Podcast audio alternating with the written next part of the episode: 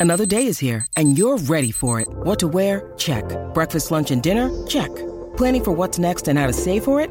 That's where Bank of America can help. For your financial to-dos, Bank of America has experts ready to help get you closer to your goals. Get started at one of our local financial centers or 24-7 in our mobile banking app. Find a location near you at bankofamerica.com slash talk to us. What would you like the power to do? Mobile banking requires downloading the app and is only available for select devices. Message and data rates may apply. Bank of America and a member FDIC.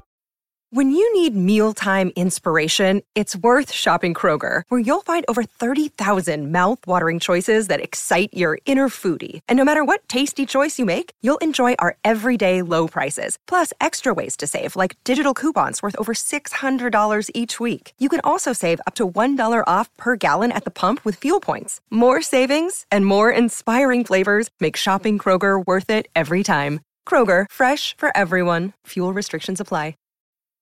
Think you know the Brooks Ghost? Think again. Introducing the all new, better than ever Ghost 16. Now with nitrogen infused cushioning for lightweight, supreme softness that feels good every step, every street, every single day. So go ahead, take your daily joyride in the all new nitrogen infused Ghost 16. It'll turn your everyday miles into everyday endorphins. Let's run there. Head to brooksrunning.com to learn more.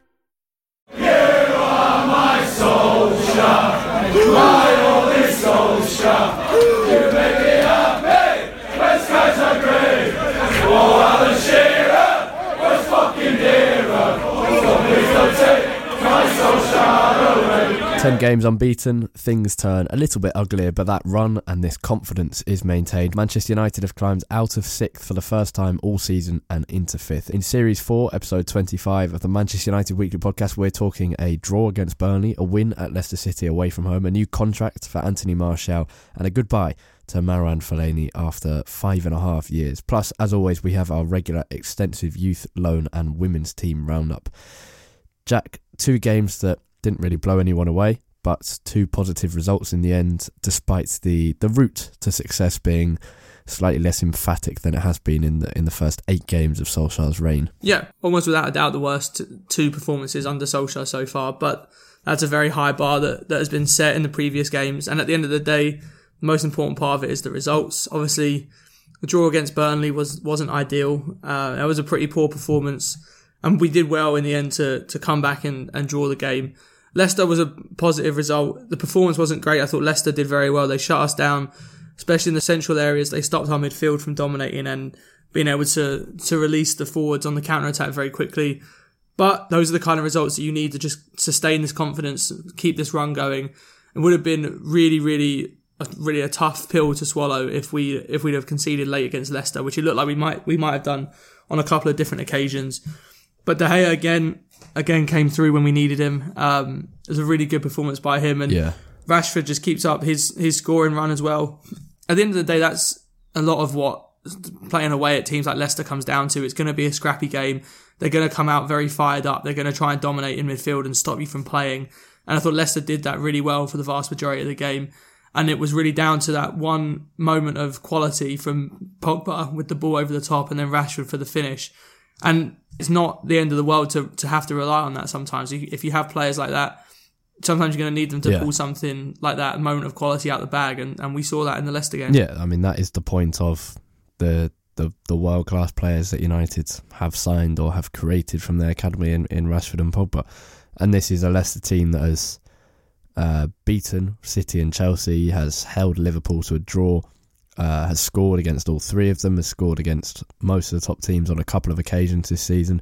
And I think it was partly the win was made partly possible by the goal, as you say. We'll talk about the goal specifically in a second because it is a majestic work of art from two brilliant players. But United's defence kept Leicester at bay. Um, the Burnley game showed some some frailties in that United side, and I think the biggest triumph for Solskjaer, is, in addition to the the mood of the supporters, the freedom, the attacking freedom that Rashford, Pogba, uh, Martial, Lingard have been feeling, and, and and the impact that they've had on the team. But I think the biggest success for Solskjaer, looking at it from a very pragmatic point of view, is the the defensive solidity that United have had, and I think that was showed in, in the Leicester game. In the Burnley game, slightly less, but there were some changes in that in that side. And it's not just the defenders; it is the midfield looks like it can protect the the defense more, and the defenders themselves look look much better. And I don't think that can be put down to to confidence. It's probably the the biggest and most consistent evidence of why it's not just go out and play that has changed United's short term fortunes around. Because before Solskjaer arrived, we conceded 29 goals in 17 games and only kept two clean sheets in 17 games. And since he's arrived, we've conceded only six in eight games and kept three clean sheets already. That's that's not to do with confidence. No, not at all. There, there's there's been so much talk about Solskjaer just coming in and lifting the mood of the club, and it's really boring analysis at this point to just put the the upturn in form down to that. I, I, I, I completely get that for the first couple of games when Solskjaer admitted that that was, was what he was doing in the first few days when he came in and had, you know, five or six days before his first game. But especially since we went on, on the trip to Dubai and we came back since the Spurs game, there's been some real tactical nuances that Solskjaer has put into the game plans against every single team since we came back from Dubai, especially against Spurs, which was the one that everyone kind of noticed. But since then, there's been little rotations, tinkering with the tactics every week, depending on who we're playing playing against. And he deserves a lot of credit for that. He hasn't just come in and said to everyone, oh, you can be happy now. I'm here. You know, I'm going to put an arm around your shoulder. That has been part of it. Of course it has, but it's not everything. And Solskjaer, or whether it's Solskjaer, whether it's Kieran McKenna, Michael Carrick, whoever it might be, the, the tactics that are being put in place are, are far more than just go out there and, and do your own thing. We are putting in new tactics every single week to try and deal with whatever the opposition can throw at us rotating well. It was a little bit concerning at, at, the end of the game to see how tired a lot of our midfield looked. Looked very, very leggy in the last few minutes, but they have played a lot of football. It's been a busy period, and hopefully they can get some rest in the next few days now. Yeah. But I, I think Solskjaer deserves a lot of credit for coming in and not only lifting the mood of the club, but combining that with at some very, very good tactical displays where he's shown that not only can he adjust before a game, but he can also adjust during the game as well and I think he's done very, very, well in the main. I, I, I mean, I just think he deserves so much credit for what he's what he's doing so far. He's exceeded everyone's expectations. Yeah, you mentioned the fact that the midfielders look leggy, and I think that probably applies a bit to the, to the defence as well. But the, I think before you said that, one of the I was going to say one of the key things in terms of being more solid as a defensive unit is the the settled nature of United's defence at the moment. Yeah, the absolutely. Victor Lindelof and Luke Shaw have started all eight Premier League games under Solskjaer. The fact that Pogba has started, I think, nine out of the ten games. Herrera, Matic, this is a very settled team, and of course, it's much easier to do that when the team is winning and performing. So it's not it's not a, a jibe necessarily at, at Jose Mourinho, but one of one of the things we found strange as a pair was the fact that Mourinho had always found a team and stuck with it and had a spine and didn't really find that United. I think Solskjaer straight away has landed upon two central defenders in Lindelof and Bailly who he feels can be a long term partnership. He's stuck with Shaw every game. Ashley Young is his first choice right back and that is pretty settled at the moment. And in midfield we've got Matic, Pogba and Herrera, which picks itself at the moment. And I think that contributes both to the, the tiredness that we're seeing towards the end of the games, which I think is a concern because even Paul Pogba, who is a, an, an amazing athlete, and in addition to his ridiculous technical ability, uh, even he was looking pretty tired. The same goes for, for Jesse Lingard and a few others who we see as, as these kind of complete, energetic players. And Pogba was looking tired towards the end of that game, and then suddenly he pulled out this one run, which kind of wrapped up the game for United, where he stormed past four players and then three surrounded him, and he and he won the free kick when he'd controlled it with his head, knee, chest, right foot, left foot. He pulled that one thing out, but the, for the last five minutes he looks pretty tired. So it is a concern, but the, the settled nature of this team is is one of the key, another key success for Solskjaer. Yeah, I mean, we saw so many different centre back partnerships in the first five or six weeks of the season, and even right up until Mourinho left, there was never a settled centre back pairing, never a, a, settled back four really at all. And it is really, really nice to see. I mean, we've said for a long time that we see Lindelof and Bailly being the long term centre back partnership at United if no one else is brought in. They are, to me, clearly our best two centre backs. They're both very young with a lot of room to grow. And it was, we remember going back to the start of the season when they were playing together uh, at the end of pre season to the first few weeks of the Premier League and then after the shocking shocking defeat against Brighton. It, we know I don't think we ever saw them again until Solskjaer came in. Uh, I might be wrong. I might have seen them once or twice, but uh, it was never anything that was stuck to. And it seemed like Mourinho had some rules for some players and some rules for others, where Solskjaer has come in and he's settled on that back, or definitely on that centre back pairing, and seemingly on, on the back four with Shaw and Young at, at right back and left back as well. And it's helped to settle us down so, so, so much. Having Herrera in there as a uh, as a third midfielder, I think, has also helped that. Mourinho's often preferred playing a sort of 4-2-3-1 rather than the 4-3-3 that Solskjaer has, has come in and, and put in place. And even though the 4-3-3 is often seen as a more attacking formation, having both Matic and Herrera in there, who are better defensively than Pogba, just means that defence has a bit more protection than relying on Matic to kind of do it all himself mm. with only Pogba next to him in, in, midfield. Yeah, I mean Matic is playing much further to the left at the moment, kind of behind Pogba. Yeah. So you've got Herrera kind of patrolling that right hand side, pretty much sticking to the right throughout the game.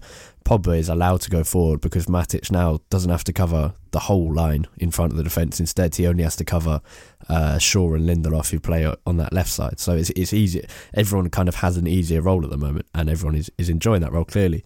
Um, and Ma- Matic looks so much more comfortable moving moving on that left hand side as well, as opposed to trying to cover the whole ground. Like there was a great example yesterday. Um, I, I think it was right at the end of the game, maybe 87th or 88th minute uh, and we, we lost the ball pretty high up the pitch, and Leicester tried to break down the, their right hand side. And Matic comes back covering for Shaw and make the really, really important tackle about 35 yards from goal. Uh, I can't remember who had the ball. It might have been Mendy. Um, but whoever it yeah. was, if they'd have got past Matic, it would have been a two on two against Bailly and Lindelof. And it was such an important break, break up of play. And it, it, Matic, even when he's not on the ball, he just looks a lot more comfortable in that sort of left sided channel. Yeah. Now, I want to talk about the goal in a second uh, because it, it, it's kind of that moment was was just beautiful and, and summed up Pogba and Rashford in in a, in a single moment. But before we talk about that, I, Leicester was a very good result. I think away from home at Leicester, where teams have come unstuck a lot of the time. Not mid-table teams. It's it's been the big teams that have come unstuck. Leicester have a great record against big teams. But I wanted to talk about how Leicester managed to make us look worse than we have been in, in the other few weeks in terms of, they they kind of managed to nullify our threat a bit more. I think the fact Alexis didn't play very well compared to what we've seen from Martial recently is one thing, but not the only thing. But a big thing was just how they, they kept us from they stopped us from going into those wide areas where we have really thrived in the last few weeks, where Rashford can drift wide, Lingard, Alexis or, or Martial, whoever it is, Pogba especially.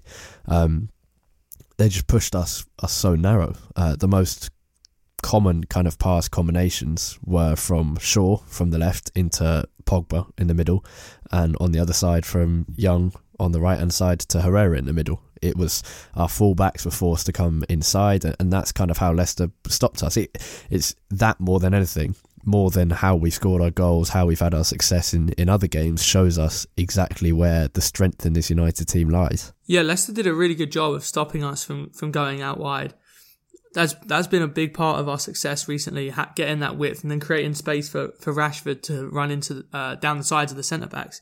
And Leicester did really well. They didn't really leave much, too much space in behind them, and they really really funneled all of our attacks infield, and then just sort of squashed squashed the space in midfield to not let Matic, Herrera, or Pogba any chance really to to kind of dictate our our moves forward from there.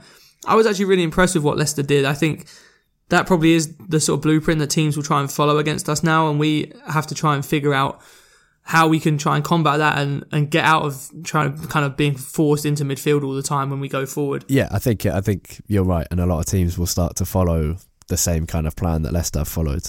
But I think that probably means a few more tighter games against teams of Leicester's quality. But I don't think big sides will will have will want to be so disciplined as as to do that. And United looked pretty good on the counter attack as well. But I think that that was quite a, a Mourinho esque performance in terms of we've seen so many like that the Mourinho. A, a, really good early start with some really nice football, but the game descended into kind of tension and, and sloppiness at times, kind of beyond the 15, 20th minute mark.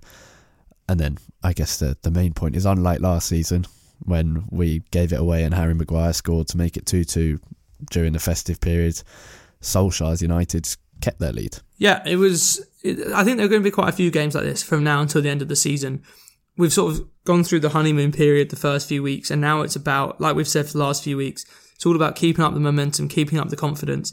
And there are going to be games like this where we have to grind out results, not play particularly well. The more Solskjaer, the more games that Solskjaer has as manager of United, the more teams are going to be able to figure out what his sort of plan A is, and we're going to have to figure out how we can adjust to what teams are going to going to do to try and stop us. And that was one thing that we often didn't have really under Mourinho, apart from bringing on Fellaini, and especially now that Fellaini isn't isn't here at the club anymore, Solskjaer's going to have to figure out a different plan B. The substitutes yesterday were were pretty like for like. Obviously, Martial plays generally a lot wider than than Alexis, um, and Lukaku coming on for Rashford changed the point of attack a little bit, but it wasn't really changing the system too drastically. So I'd be interested to see what Solskjaer would do if we were in a similar situation or you know, if we find ourselves one 0 down with with half an hour to go, how how he would try and change the system a little bit. Well, I mean, we saw against Burnley that he, he made some substitutes that, that did make a difference, and and the belief was there to, to go and get firstly a goal back and then and then get the equaliser as well. Um, so I think there'll be harder tests than that. There definitely will, but that was a a, a good point. But I, I said we'd move yeah. on to the goal. I've been waiting to it. It was going to be the first thing we talked about to keep things positive, but we've been pretty positive despite not mentioning uh, a just a superb piece of skill and a superb goal. It took four touches from Leicester losing possession to United having the ball in the back of the net. Uh, just ruthless, clinical, high quality. And and the Pogba pass to, to Rashford is just a it's it's a microcosm of, of what his wider talent is. Some it sums him up. The speed of, of his thinking, the vision to see the pass, the confidence to play that pass, and then the, the technical quality to play it perfectly so that Rashford can take it down and score is just it, it was just a kind of a, a little moment where you thought this is this is Paul Pogba doing the simple things on a ridiculously good level. it was a sublime pass for the guy. I think it's hard to explain how good that pass was in a lot of ways because it doesn't it doesn't look that difficult the way he kind of nonchalantly floats it up over the defense. But it was such a great pass into Rashford. The weight on it was absolutely perfect to allow Rashford to take it down and then get a strike a, a strike on goal before the defenders come down on him.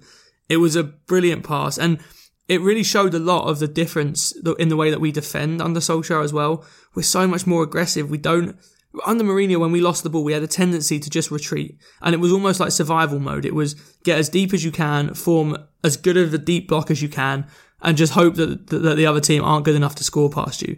Whereas now we're much more aggressive, trying to get up the pitch. And it means means that we forced the mistake out of uh, was it was it Pereira I think who made the mistake giving the ball away and then instead of you know, maybe picking the ball up in, in our own centre circle, we're picking the ball up 35 yards from goal where within four touches the ball can be in the back of the net. And that is a massive, massive difference from what it was under Mourinho. It, it's, I think, you know, there hasn't been that much emphasis, I don't think, in terms of reporting on how we've improved defensively. Uh, but the defensive improvements don't just start from the defense itself. It starts from the entire team changing their mindset when we lose the ball. And instead of being okay, we need to see this out, we need to survive. It's we need to get back on the ball as quickly as we can.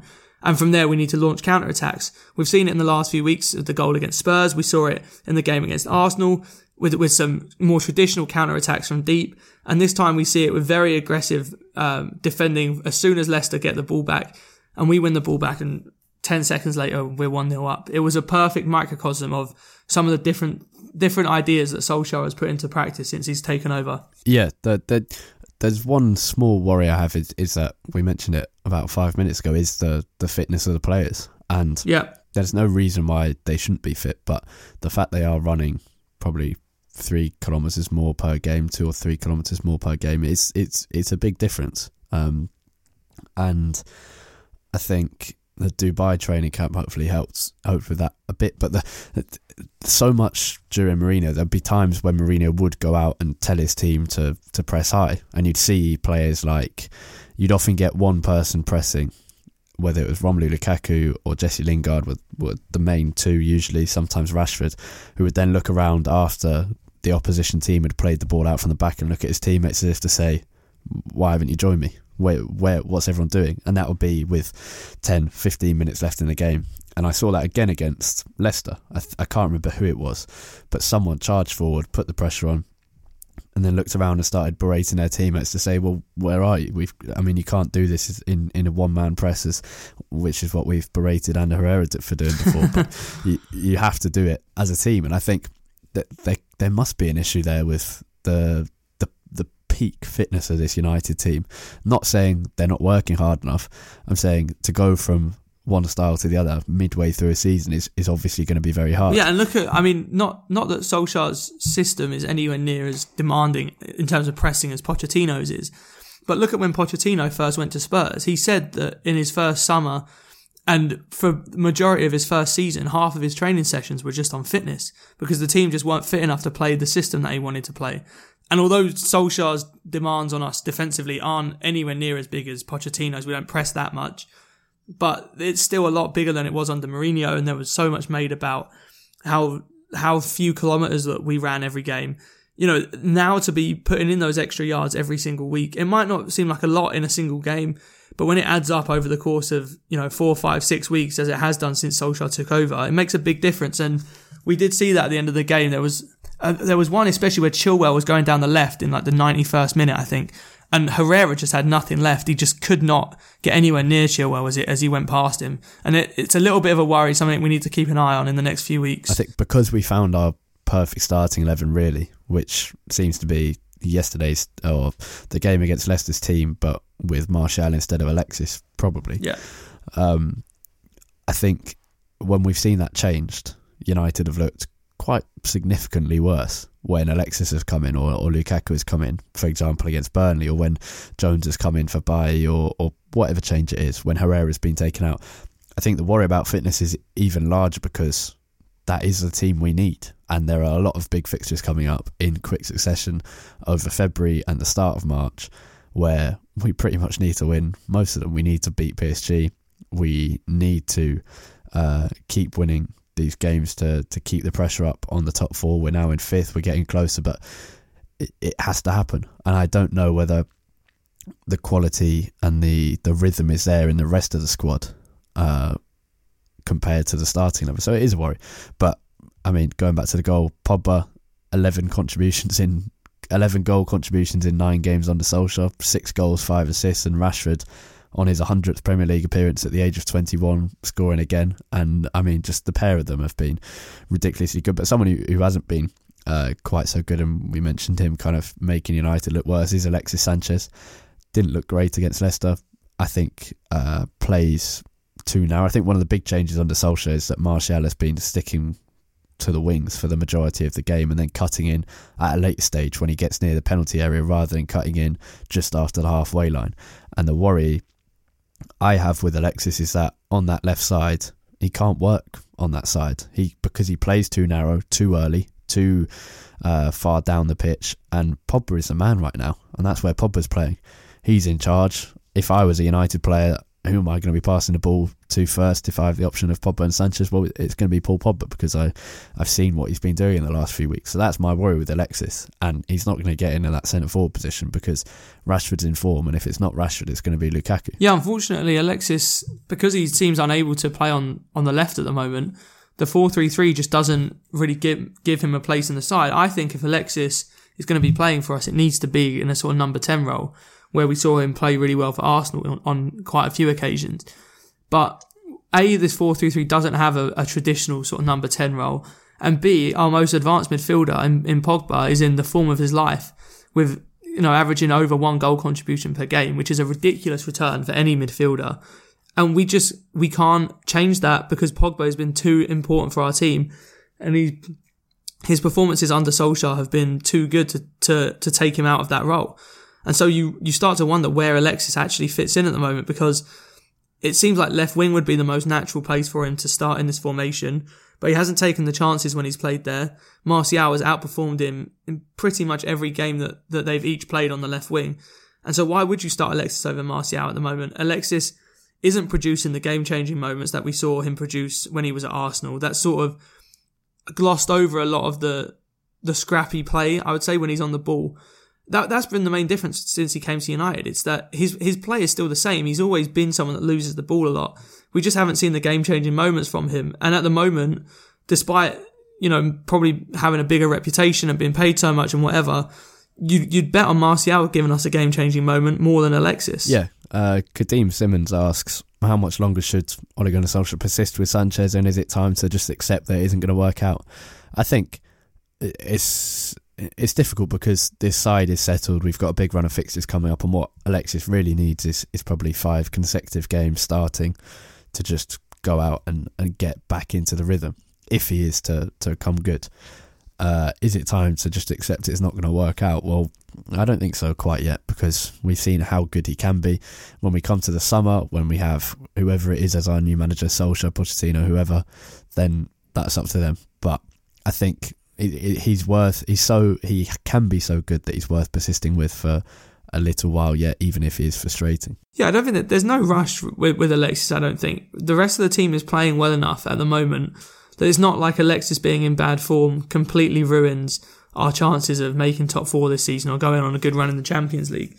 So I think there is still time to, I guess, to carry on the Alexis experiment, if that's what you want to call it. But I do think in the, in the summer there needs to be some re-evaluation because having him in the side is stopping Martial playing as many games as, as we would like. The, obviously, the club giving Martial this new bumper contract is a massive show of faith in him and his potential going forward. And so we need to put our money where our mouth is and not just not just pay pay Martial the, the wages and give him the new contract, but re, repay the faith that he showed in us by signing that new contract, by playing him pretty much every week and the way that his performances have, have deserved. And Alexis at the moment is kind of getting in the way of, of that development. I don't think it's time to pull the plug at the moment. I, I still think Alexis can be a valuable player for us towards the end of the season. And he still does have that talent that we saw at Arsenal. It's just whether he can produce it for United. He definitely seems like he can't on a consistent basis, but it doesn't mean that there isn't still a chance for him to maybe create some magic for us down down the stretch this season. Yeah. Now, Martial, you mentioned the contract. Uh, fantastic news. I mean, just think about how much Anthony Martial would cost Manchester United now. Uh, we paid 36 million for him in 2015. Uh, what a waste of money was the headline. Um, even if it's increasing up to 58 million, it is worth every penny. I mean, you think back to his first season, he led United and, and prevented a, a huge demise of United with 17 goals when he was still a teenager. He's developed slowly, I think we would all agree, but I think he actually has developed a huge amount and is now a much more well rounded and effective player. Solskjaer is speaking very positively about him. I think Solskjaer's influence will do him good. And I mean, just he's now he's he's still only twenty two. And his goal scoring record, even when he's been in bad form under Mourinho, even when he's barely been playing, even when he's only been coming off the bench, his his goal scoring record is still pretty amazing. Um, so I mean, there's nothing you can say except it's brilliant news. Oh, it's absolutely fantastic news. I, I was starting to become almost resigned to the to the fact that Martial was probably going to leave this summer, uh, back in sort of November, December when Mourinho was sort of in his lowest point at United, and it's such great news to see him sign the new contract. Like like you said, how much would it cost us to get Martial now? And it, he really has a progressed a lot this season. I've been so impressed with him. Even under Mourinho, he was coming into form pretty well, and he just continued that under Solskjaer. He's gone from strength to strength. And I think what's so exciting about Martial is that despite how well he's played for a lot of the season, I still see so much room for improvement from him. There's his movement needs a lot of work still. You see the difference between him and Rashford when they play together, and Rashford is constantly on the move. He's constantly giving defenders headaches, and I think Martial needs to improve on that aspect of his game. But getting him tied down to a new contract is absolutely brilliant news, and now it looks like he will be one of the focal points of our team going forward, which is exactly how it should be. Yeah, we are finally. I mean, United could yet descend into chaos this summer. I think we should all keep that in mind because if United Ed Woodward is still in charge, yeah, there remains the potential for a complete and utter disaster in the next couple of years at United and, and a continued demise. But there also now, for the first time in the last four or five years, seems like there's also the option for United to grow quite rapidly. I think that's the difference. There's always been the kind of we've always kind of been on the brink of of chaos, or in chaos at times. But now there's now there's three options. There is staying as a kind of okay, just top four or, or outside like Arsenal. There's the option that we might descend into chaos, and there's also the option that we could win the league within the next three or four years. I don't. I'm not convinced that we will, but it, at least it's a possibility now. Um, and Marouane Fellaini leaving uh, is probably a good sign. The the thing is, somehow I will remember Marouane Fellaini with with quite significant fondness. Um, I mean, just who would have thought it when, when he arrived and, and in his first three seasons, to be fair. But I think, I mean, three trophies and a Community Shield. So the FA Cup, League Cup, and Europa League, and the Community Shield in Fellaini's five and a half seasons is a pretty decent haul for a Manchester United team that has been terrible for those five and a half years. Um, it kind of just shows you that we should kind of be grateful for what we've won over the last few years. But I think most United fans grew to like him, um, or, or at least respect him. Um, three goals in semi-finals of cups, the Europa League, League Cup, and FA Cup, all of which United went on to win. Um, that magnificent chest that is just uh, beyond description. The power of that that chest control, and he got United through to the Champions League uh, round of 16 this year with goals against Young Boys and, and Juventus. But I mean, I say it all that, but at the same time, Fellaini leaving should mark the end of the era where we praise average players who are earning more than £100,000 a week for giving it their all. I, I, I agree with you about remembering Fellaini with some fondness. Even though he probably represents everything that has been wrong with the path of United over the last five or six years. He has given um, given us some gen- genuinely brilliant moments. Three semi-final goals, so many important important winners and equalisers late on in games. And listen, it's not it's not his fault that you know his style of play wasn't what we all wanted to see. There's a reason why three different managers saw him as someone valuable who could contribute to the team. And even though I'm glad that he's left, because like you said, it should signal the end of this era of us praising very average players for just playing slightly above average. I, we have to admit that Fellaini was very useful for us in certain in certain times. And again, it's not his fault that he wasn't used in a way that, that we think he should have been used.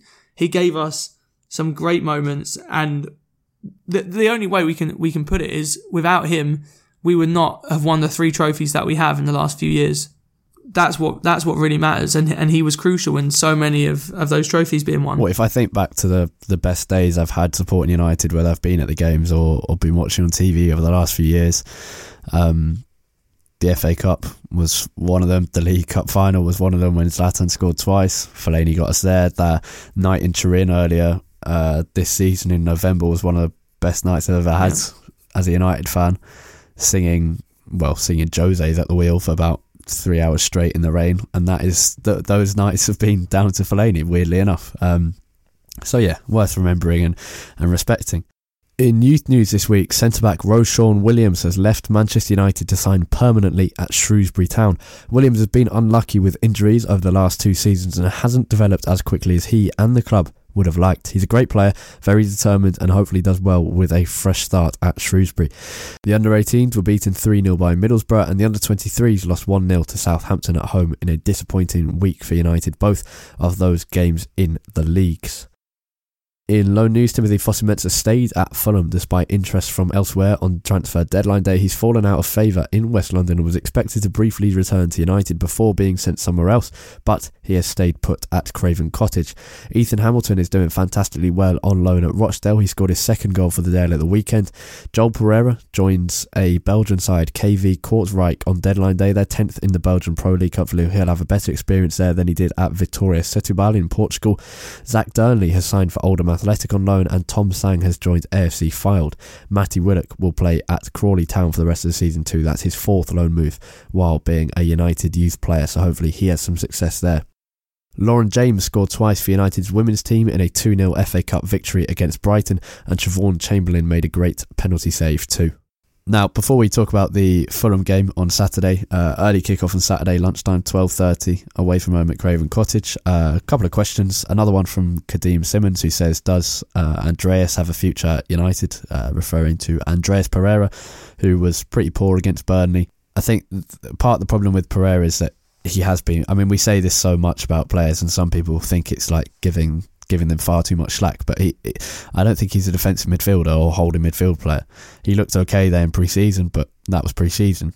The times he's looked at his best, and to be fair, even his best moments haven't been quite at what we would expect at United, but when he has looked at his best, has been playing kind of a, as an inside forward on the on the right or left. Uh, I have some reservations about Andreas Pereira, but there's massive quality there. There's massive potential there, but he is 22, and I I can't really see a future for him. I feel, a little bit sorry for Andreas because he's been shifted around to so many different positions, both at United and, and when he's gone out on loan. It seemed like the idea of playing him deep in pre-season and right at the start of this season was having him as some sort of sort of deep line playmaker in the sort of Santi Cazorla, Xabi Alonso type of mould. And then a couple of weeks in the se- into the season, he gets dropped after the Brighton game for not any massive reason at all. He, he, he wasn't particularly bad in any of the games. It was just the team wasn't firing on, on all cylinders. He was then frozen out for months. He, he comes back in for a game or two here and there. And he gets played in this deep position because that's where people have seen him play for United in the past. But he, he was never a defensive midfielder. He's never been someone who's very combative. He's not someone like Matic or Herrera. He should be playing further forward or even out wide, where he played for a lot when he was at Valencia and did have quite a lot of success. It, it's it's tough for him. I think. I think he does have a future at United if managers will have faith in him. I think it's going to be tough if they keep trying to persist in playing him in that defensive role because that isn't his game. But at the moment, I think he could be still a, va- a valuable player to have around. But I wouldn't blame him at all if, come the summer, he, he looks to move elsewhere on a permanent deal because he deserves a chance to prove his quality in, in the position that he wants to play in. I think I think with Pereira, if he was willing to accept his role as a squad player at United, then he would have a future. But I I, I doubt that very much because of what we've seen over the last few years with his agent and with his ambitions. To be fair, he wants to be a first team player at a good European club. So, um, I mean that that that makes complete sense. Interestingly, I think Scott McTominay is another player who has received a lot of criticism because of being because of where he's playing. Mourinho put him in defensive midfield because he's he's tall and is physical, but he grew up playing in attacking midfield. He then dropped back as he grew in height, but he missed the whole basically the whole of under 18s football because he was growing at such a quick rate he could hardly adjust to his new height and we saw him he scored a great goal for the under 23s i think in the premier league international cup uh, two weeks ago was up for united's goal of the month and the technical quality that McTominay has hasn't been on show for United's first team because of where he was playing. I think we could end up seeing him as a as a useful squad player in a in a slightly further forward position. So, just two academy midfielders who could yet have a future if someone recognises where they they should play in and kind of reduces their defensive role slightly. Um, another question, um, Ike Yugoalas asks, uh, the performance levels are dropping since the Dubai trip, even though results have gone our way. Almost feels Van Gaal Mourinho-esque, only a matter of time and the tides may turn against us. I hope I am not the only one concerned. My answer to that would be, I think you probably are the only one concerned. Since the Dubai trip, we've beaten Tottenham and Arsenal away from home. We've won all our games except one, which we came back by scoring two goals in the final 10 minutes, and we've looked pretty unplayable at times. Um, as we've said, we have some small concerns over the fitness of United's players in the last 10 or 15 minutes of games, which could cause a problem in the rest of the season. But no, I'm not concerned. I don't think it's at all reminiscent of Mourinho or Van Gaal's United teams. I think we're playing with uh, with some entertainment. We look much more defensively solid. That's been clear statistically and just by watching United. Um, so no, I'm not concerned. Are you, Jack? Nah, no, not really. I think this is just a bit of an overreaction to the last couple of games. Obviously, Burnley and Leicester probably are the worst two performances we've had un- under Solskjaer so far. But I don't mean that we should read too much into that.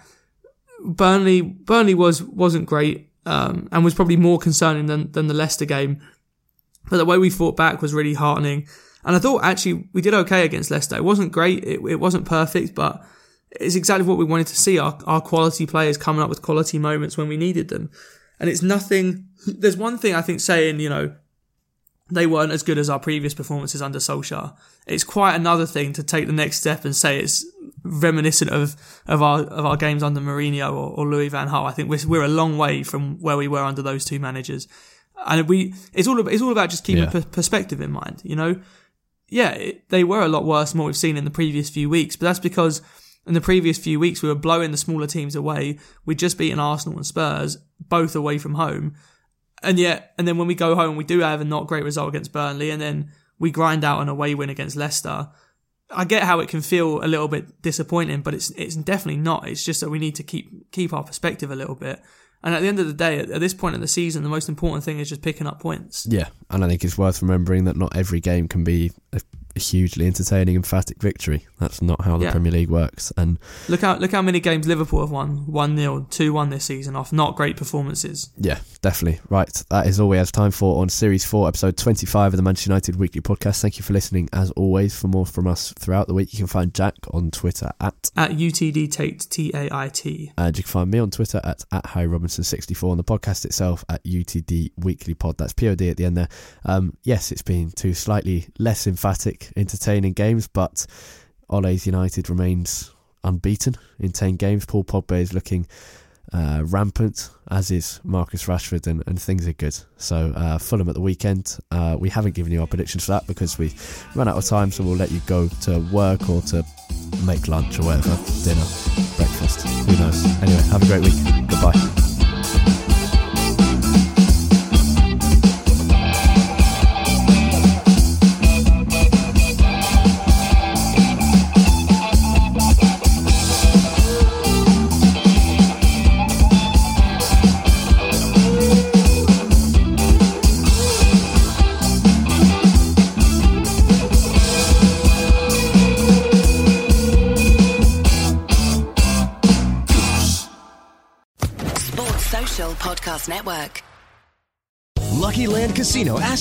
What's the weirdest place you've gotten lucky? Lucky? In line at the deli, I guess? Aha, in my dentist's office.